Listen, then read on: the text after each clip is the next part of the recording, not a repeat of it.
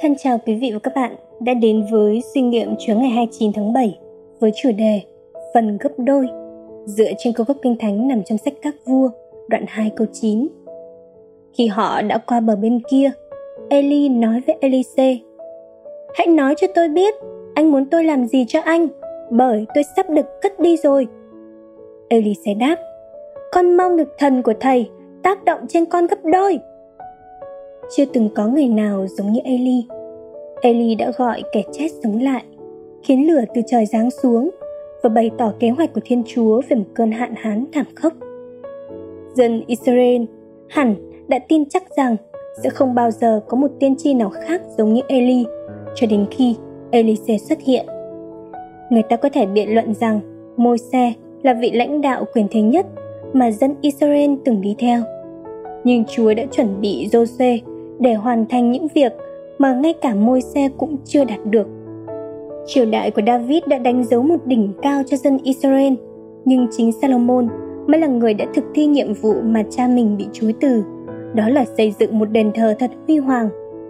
Chúng ta có thể bị cám dỗ để tin tưởng nơi những vị lãnh đạo mà Chúa sai đến, hơn là tin cậy nơi chính Ngài. Lịch sử dạy cho chúng ta một bài học rằng, dù những người yêu kinh Chúa ấy thật tuyệt vời là thế, Chúa vẫn luôn có một môi xe, một Eli hoặc một David khác. Thường thường, người tiếp theo sau sẽ được phần gấp đôi linh, quyền năng thánh linh của người đi trước họ.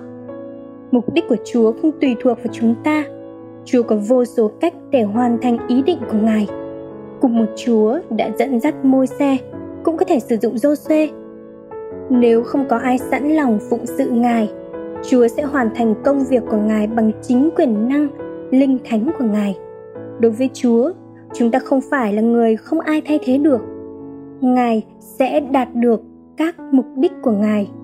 Câu hỏi được đặt ra là chúng ta sẽ dự phần trong công việc của Chúa hay Ngài sẽ phải tìm một ai khác?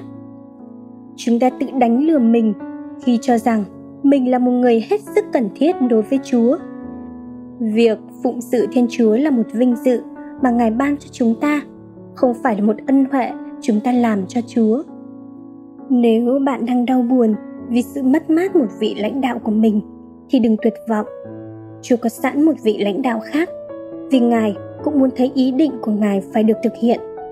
Cũng có thể Ngài đang chuẩn bị bạn trở thành người lãnh đạo ấy. Cảm ơn quý vị đã lắng nghe.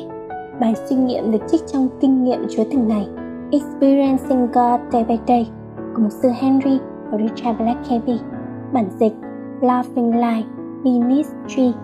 Xin chào và hẹn gặp lại vào ngày mai.